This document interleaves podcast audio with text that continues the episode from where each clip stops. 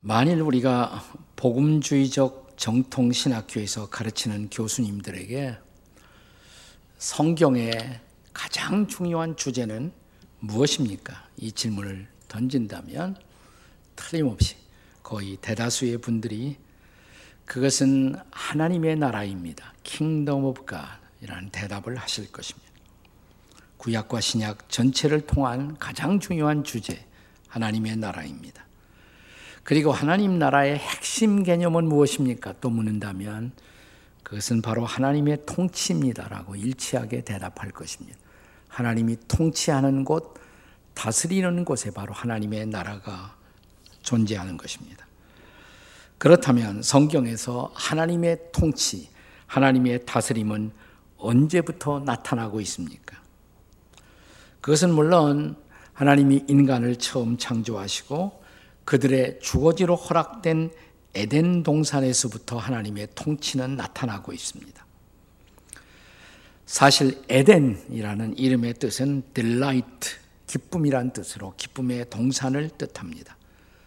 종종 낙원으로 번역되기도 합니다.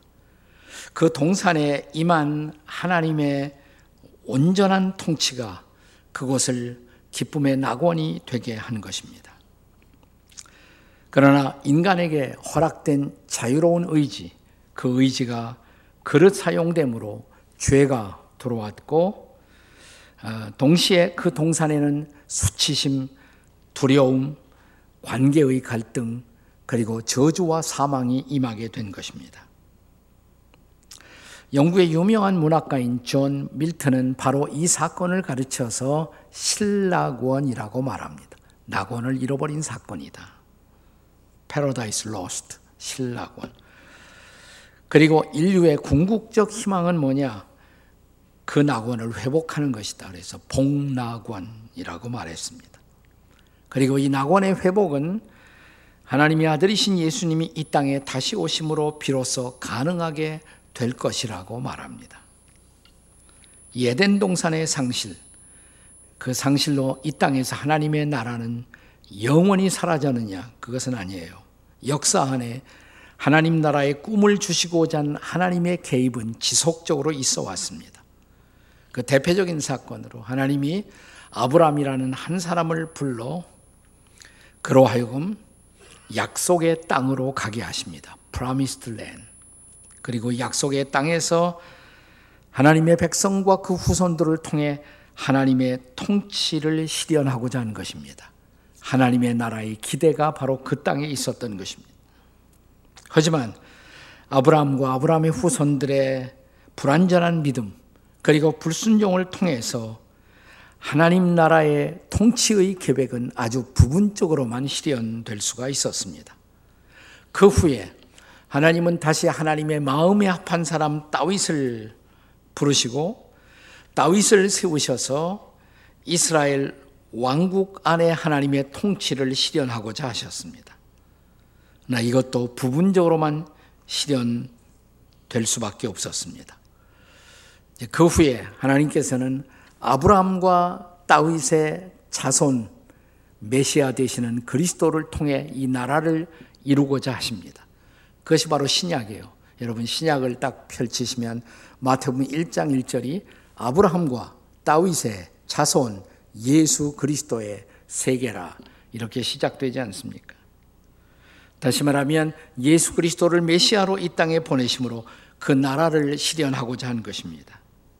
그리고 그분은 우리에게 이렇게 기도해야 된다고 나라가 임하옵시며 하나님의 나라가 이 땅에 이루어지도록 기도해야 한다고 가르치셨습니다. 이 땅에 메시아로 오신 예수 그리스도의 공생애의 첫 번째 메시지는 회개하라. 하나님의 나라가 가까이 왔다라는 메시지였죠. 우리가 예수 그리스도를 구주와 주님으로 마음속에 영접할 때 하나님의 권세가 우리에게 허락됩니다. 하나님의 백성이 되는 권세. 우리는 그때 하나님의 통치를 부분적으로 경험할 수가 있습니다. 예수님 당시에 예수님을 따르고 있던 제 아들은 예수님을 따라다니면서 그분이 귀신을 쫓아내고 병자들을 고치시며 기적을 행하시는 모습을 보았습니다. 그러자 그들의 마음속에 아, 하나님의 나라가 가까이 왔구나. 라는 기대로 가득 차게 되었어요. 자, 누가 보면 19장 11절의 말씀을 한번 같이 읽어 보시기 바랍니다. 다 같이 시작. 그들이 이 말씀을 듣고 있을 때 비유를 더하여 말씀하시니 이는 자기가 예루살렘에 가까이 오셨고 그들은 하나님의 나라가 당장에 나타날 줄로 생각함이니라. 예수님의 제자들은 그 당시에 하나님의 나라의 완벽한 실현이 당장에 일어날 것으로 기대했던 것입니다. 예수님 당시에 종교 지도자들인 바리새인들도 같은 생각을 하게 되었어요. 그래서 어느 날 예수님 앞에 솔직하게 이 질문을 던진 것입니다. 그것이 바로 본문 20절이에요. 자, 본문 20절 같이 읽습니다. 시작. 바리새인들이 하나님의 나라가 어느 때 임하나이까 묻건을 예수께서 대답하여 이르시되 하나님의 나라는 볼 수 있게 임하는 것이 아니요. 이렇게 예수님이 대답하셨어요. 이렇게 시작된 본문에서의 예수님의 대답은 결국 두 가지로 요약할 수가 있습니다. 본문에서 예수님은 두 가지 다른 때, 두 가지 다른 모습으로 임하게 될 하나님의 나라를 증언하신 것입니다. 자, 이 두 가지가 뭡니까? 자, 두 가지 다른 때 임할 하나님의 나라. 첫 번째는 미래 종말에 볼 수 있게 임하는 나라입니다. visibly 볼 수 있도록 미래의 종말에 임하게 될 나라. 쉽게 말하면 이 나라가 바로 완성된 미래의 천국이에요. 미래의 천국 어떤 것일까? 그냥 쉽게 이렇게 생각하시면 돼요. 미래의 천국은 이 세상의 나쁜 것 다 제거되고 이 세상의 모든 좋은 것이 더 좋은 모습으로 성화된 나라. 그게 천국이에요. 생각해 보세요. 천국. 이 세상에 죄된 것, 악한 것, 거짓된 것 다 사라지고 좋은 것이 더 아름다워지고 완벽하게 성화된 나라. 그것이 바로 미래의 천국인 것입니다. 그래서 그 나라가 바로 우리가 소망하던 나라로 천국으로 임하기 위해서는 이 세상에 지금까지 존재해 왔던 모든 속된 것, 거짓된 것, 악한 것들에 대한 심판이 먼저 선행되어야 하는 것입니다. 그래서 세상 심판의 날과 완성된 천국이 임하는 날은 한 사건으로 묶여 있는 것이에요. 사랑하는 여러분, 지금 우리가 살고 있는 이 세상은 소위 세속주의에 깊이 함몰되고 있습니다. 그 결과로 사람들은 심판에 무감각해지고 있습니다. 저는 이런 징조야말로 우리가 심판에 무감각한 것이야말로 심판이 가까웠다는 천국 완성의 날이 가까웠다는 징조라고 믿습니다. 성경이 그렇게 가르쳐요. 그날은 오늘 예수님의 말씀에 의하면 과거의 노아 시대처럼 혹은 과거의 로세 시대처럼 사람들이 어느 날 갑자기 심판을 경험하고 그리고 갑자기 새로운 시대가 열리는 경험을 하게 되는 것입니다. 자, 당시의 제자들에게는 그 날이 보이지 않았어요. 그러나 그 날이 가까이 오고 있었던 것입니다. 자, 오늘 본문의 22절을 보십시오. 22절 다 같이 읽겠습니다. 시작. 또 제자들에게 이르시되 때가 이르니 너희가 인자의 날 하루를 보고자 하되 보지 못하느냐. 그러니까 인자는 예수님의 별명이거든요. 사람의 아들로 이 땅에 오신 그분. 그분이 통치하는 온전한 하루를 보고자 하되 우리는 지금 보지 못하고 있다. 제 아들의 고백입니다. 근데 이 말씀에 이어지는 제 아들에 대해서 주님이 말씀하신 대답입니다. 그날은, 그러니까 인자의 날은 과거의 로아의 시대처럼 혹은 롯의 시대처럼 먼저 심판이 있을 것이라고 심판의 경고를 주십니다. 자, 26절, 27절의 말씀을 다 같이 읽겠습니다. 시작.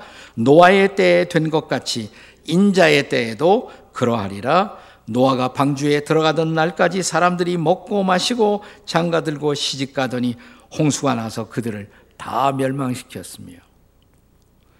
예, 장가 들고 시집 간 게 잘못은 아니에요.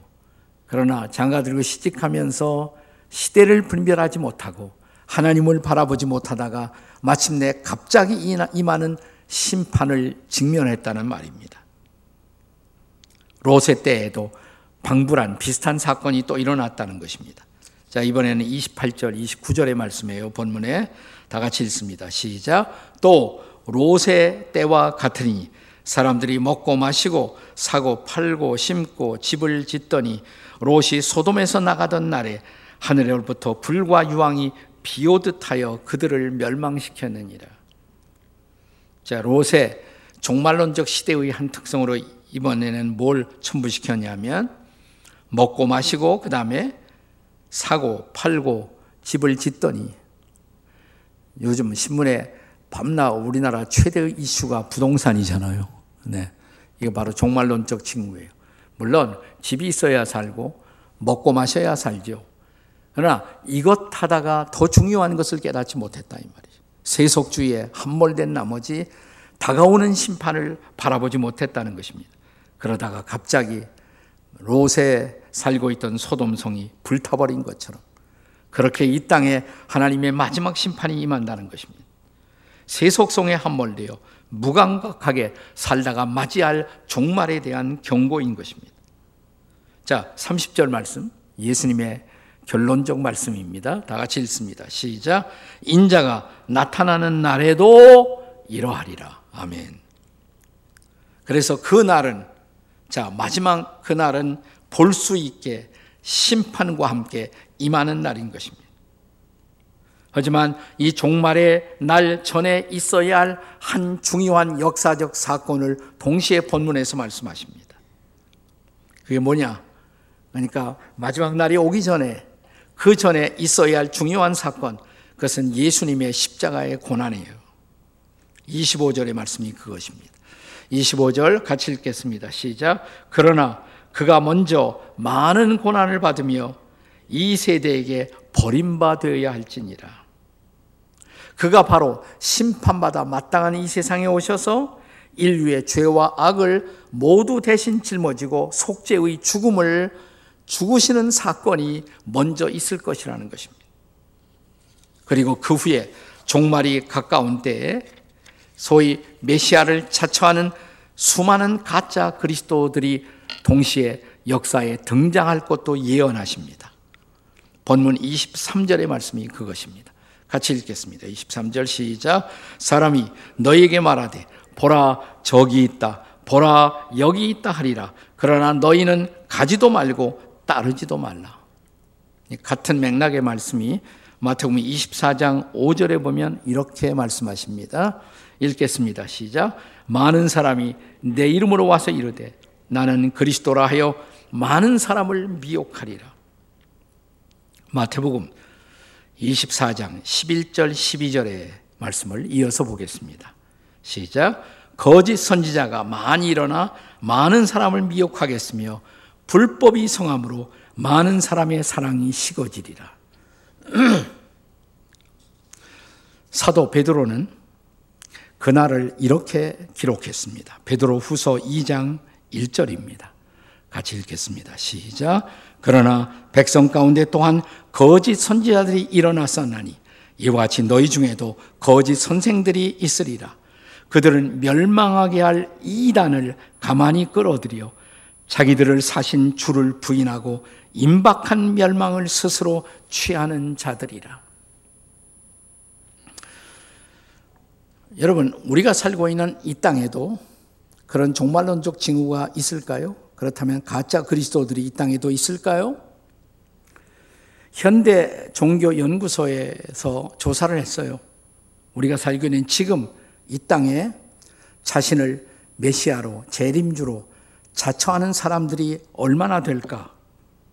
조사해 보니까 우선 나는 하나님이다. 자칭 하나님이라고 주장하는 사람들이 우리 땅에 20명이 있어요.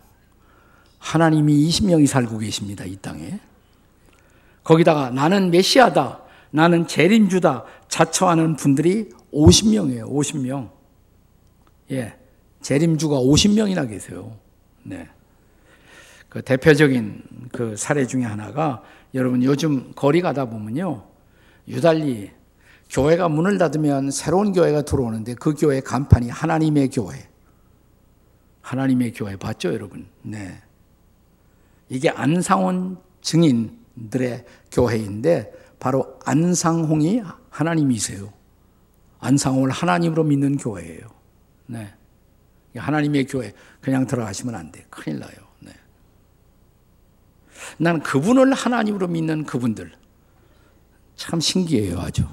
어떻게 믿을 수 있나? 그런가 하면 우리 시대에 지금 한바탕 코로나 시대에 등장해서 한국 사회를 발칵 뒤집어 버린 신천지. 예. 이만희 씨. 그분이 바로 재림주의십니다. 그분이 바로 재림주세요. 나 이거 믿는 것도 신기해요. 제가 어, 바로 전 예배에서 그 설교했더니 나가는 경우에 나가다가 어떤 분을 배웠는데 예, 자기 아들과 딸이 거기에 넘어가서 지금 거기 다닌다고. 근데 곧 두 주 후에 재판이 있는데 이만희 재판인데 목사님 기도해 달라고 그가 심판을 받도록 제대로. 이 이단들의 바로 이것도 바로 종말론적 사인 중의 하나라는 것입니다. 그런데 바로 이러한 징조와 함께 주님의 날은 역사에 갑자기 임할 것입니다. 자, 이제 베드로 후서 3장 10절의 말씀을 보세요. 같이 읽겠습니다. 시작. 그러나 주의 날이 도둑같이 오리니 그날에는 하늘이 큰 소리로 떠나가고 물질이 뜨거운 불에 풀어지고 땅과 그 중에 있는 모든 일이 드러나리로다. 무서운 날이죠. 두려운 날이죠. 하지만 심판의 날을 두려움의 날, 파괴의 날로만 보셔서는 안 됩니다. 그것은 새로운 세상을 만들기 위한 하나님의 심판인 것입니다. 심판 너머에 하나님은 당신이 역사 속에 실현하고자 했던 그 나라를 드디어 준비하시고 완성하시는 것입니다. 그래서 베드로는 베드로후서 3장 12절에서 이렇게 말씀하십니다. 같이 읽겠습니다. 시작. 하나님의 날이 임하기를 바라보고 간절히 사모하라. 네. 그냥 두려움의 날이라면 어떻게 사모하겠어요? 두려움의 날만은 아니다 이 말입니다. 그 심판을 넘어서서 새롭고도 영원한 꿈의 천국을 바야흐로 그분은 이루고자 하십니다. 베드로후서 3장 13절에서 사도 베드로가 외치는 약속을 같이 들어보세요. 다 같이 시작. 우리는 그의 약속대로 의가 있는 곳인 새 하늘과 새 땅을 바라보는도다. 아멘. 우리가 바라보아야 할 영원한 나라. 사도 요한은 성경의 마지막 책 요한계시록 21장 1절에서 이렇게 기록합니다. 또 내가 보니 다 같이 시작. 또 내가 새 하늘과 새 땅을 보니 네. 처음 하늘과 처음 땅이 다 없어졌더라. 이어지는 계시록 21장 5절에서 사도 요한은 이렇게 선언합니다. 다 같이 시작. 보좌에 앉으신 이가 이르시되 보라 내가 만물을 새롭게 하노라. 여기 강조된 단어가 뭐예요? 새 하늘, 새 땅, 새롭게 하노라. 히라보의 카이네라는 단어인데 이 단어의 본래 뜻은 질적으로 새로워진다. 그러니까 이 하늘을 질적으로 새롭게 하시고 땅을 질적으로 새롭게 하시고 사람들을 질적으로 새롭게 하시고 그리고 이 땅에서 우리로 하여금 영원한 기업을 누리게 하십니다. 이것이 우리의 영원하고도 궁극적 소망입니다. 아멘. 그래서 우리는 미래 종말의 그날을 바라봐야 하는 것입니다. 기대해야 하는 것입니다. 그날은 머지않아 곧 이 땅에서 볼 수 있게 임할 것입니다. 하지만 자, 본문이 가르치는 두 번째 주님의 나라는 현재 우리 안에 볼 수 없게 임하는 나라인 것입니다. 현재 우리 안에서 볼 수 없지만 not visible, invisible하게 임하는 나라. 자, 우리는 미래에 임하게 될 그 천국을 대망하되 그렇다면 미래에 올 것이니까 지금 여기서는 하루하루를 절망 속에서만 살아야 할까요? 아닙니다. 결코 아닙니다.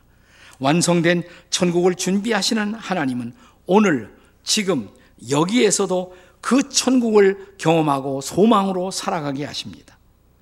물론 우리가 오늘 지금 여기에서 경험하는 천국은 완벽한 천국이 아닐지라도 그 천국의 영광을 느끼기에 족한 예고편인 이라고 할 수가 있습니다.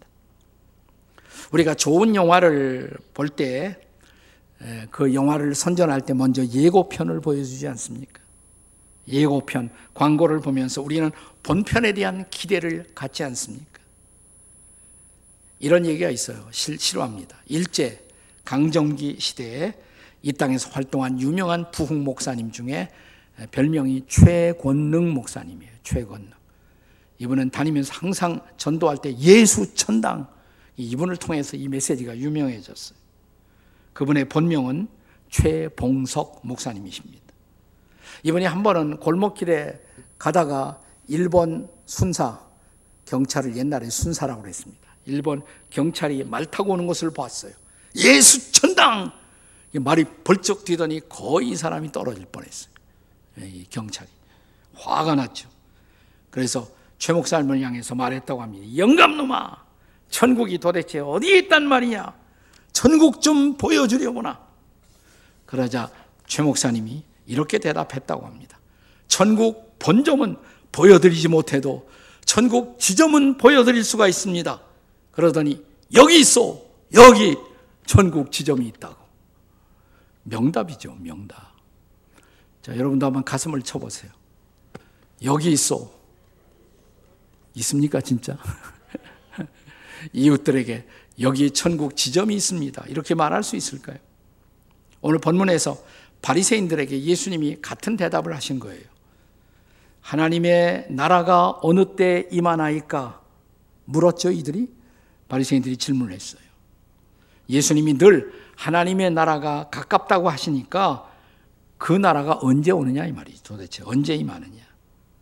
그랬더니 예수님의 대답입니다. 본문 21절 같이 읽습니다. 시작. 또 여기 있다. 저기 있다고도 못하리니 하나님의 나라는 너희 안에 있느니라. 너희 안에 있느니라. 아멘.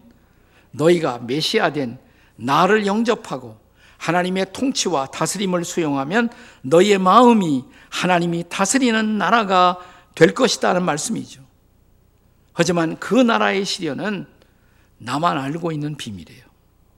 내 마음속에서 경험하는 하나님의 나라는 다른 사람들은 눈으로 볼 수 없는 불가견적인 invisible한 볼 수 없게 임하는 나라인 것입니다. 그래서 바울 사도는 그 나라는 비밀이다. 하나님 나라의 비밀, mystery of God, 하나님의 비밀이라고 말합니다. 예. 그 골로새서 1장 27절 말씀을 한번 같이 읽습니다. 시작. 이 비밀은 너희 안에 계신 그리스도시니 그 영광의 소망이니라. 아멘. 우리가 예수님을 그리스도로 마음속에 모시고 있다면 바로 그분을 통해서 하나님의 나라가 내 안에 이루어진다는 말이죠. 본문 20절에 그런 의미에서 하나님의 나라는 볼 수 있게 임하는 것이 아니요라고 말씀하신 것이에요. 네. 물론 미래 그 나라가 이 땅에 완벽하게 펼쳐질 때 비로소 우리는 그 나라의 완성된 모습을 눈으로 목격하게 될 것입니다. 비지불하게. 계시록 1장 7절의 증언을 보세요. 1장 7절 같이 읽겠습니다. 시작. 볼지어다 그가 구름을 타고 오시리라. 각 사람의 눈이 그를 보겠고 그를 찌른 자들도 볼 것이요 땅에 있는 모든 족속이 그로 말미암아 애곡하리니 그러하리라. 아멘. 아멘. 그러나 그때는 그렇게 하나님의 나라가 볼 수 있게 지구상에 임하겠지만은 지금은 현재는 하나님의 통치를 받아들인 사람들, 예수 그리스도를 나의 왕으로 받아들이고 그분의 다스림을 경험하는 사람들만 영적으로, 내적으로 우리 안에서 경험할 수 있는 신비의 나라인 것입니다. 그 나라를 경험한 사람들이 좋아하는 고백의 찬양이 있습니다. 조금 전에도 불렀어요. 찬송가 438장이 바로 그런 찬양입니다. 하나님의 나라를 자기 안에 이루고 있는 사람들의 고백의 찬양. 내 영혼이 은총 입어 중한 죄짐 벗고 보니 슬픔 많은 이 세상도 뭐예요? 천국으로 화하도다. 네. 할렐루야 찬양하세 내 모든 죄 사함 받고 주 예수와 동행하니 그 어디나 하늘나라 주의 얼굴 뵙기 전에 멀리 뵈던 하늘나라 내 마음속에 이루어지니 날로 날로 가깝도다 아멘 높은 산이 거친 들이 초막이나 궁궐이나 내 주 예수 모신 곳이 그 어디나 뭐예요? 하늘나라 아멘이십니까? 그렇다면 오늘 가장 중요한 질문 그 나라가 하나님의 나라가 오늘 여러분 안에 있습니까? 그 나라가 내 안에 펼쳐지고 있습니까? 네. 여기 그 나라가 너희 안에 있으리라. 너희 안에라는 말이 히라보로는 엔토스 휘몬, 너희 안에 엔토스 휘몬. 직역할 때 영어로 within you, within you. 너희 안에 있으리라. 이렇게 번역해도 괜찮아요. 그러나 이 히라보 단어의 또 하나의 가능한 번역은 이렇게 번역할 수가 있습니다. 너희 가운데 among you 혹은 in your midst 너희 가운데 있으리라. 하나님의 나라는 내 안에 거할 수도 있지만 그 나라는 우리 가운데 임하신다는 것입니다. 우리가 그분을 왕으로 경비하며 그분을 찬양하고 그분을 높일 때 그 나라는 지금 예배하는 이곳에도 임하십니다. 믿으십니까? 그러면 여러분은 그 나라를 경험하고 돌아가는 거예요. 하나님의 나라를. 그렇습니다. 미래의 천국의 소망과 함께 현존하는 지금 여기에서 경험할 수 있는 천국의 기쁨, 천국의 은혜가 우리 안에 충만하시기를 주의 이름으로 축복합니다. 여러분, 우리 곁에, 우리 주변의 이웃들이 우리 안에 있는 천국을 부러워하게 하십시다. 우리가 천국을 살아갈 때 사람들은 우리 안에 천국을 부러워하게 될 것입니다. 그리고 우리가 바로 그 나라의 천국의 백성임을 이웃들에게 자랑스럽게 증거하는 여러분과 제가 되시기를 주의 이름으로 축원합니다. 기도하십시다.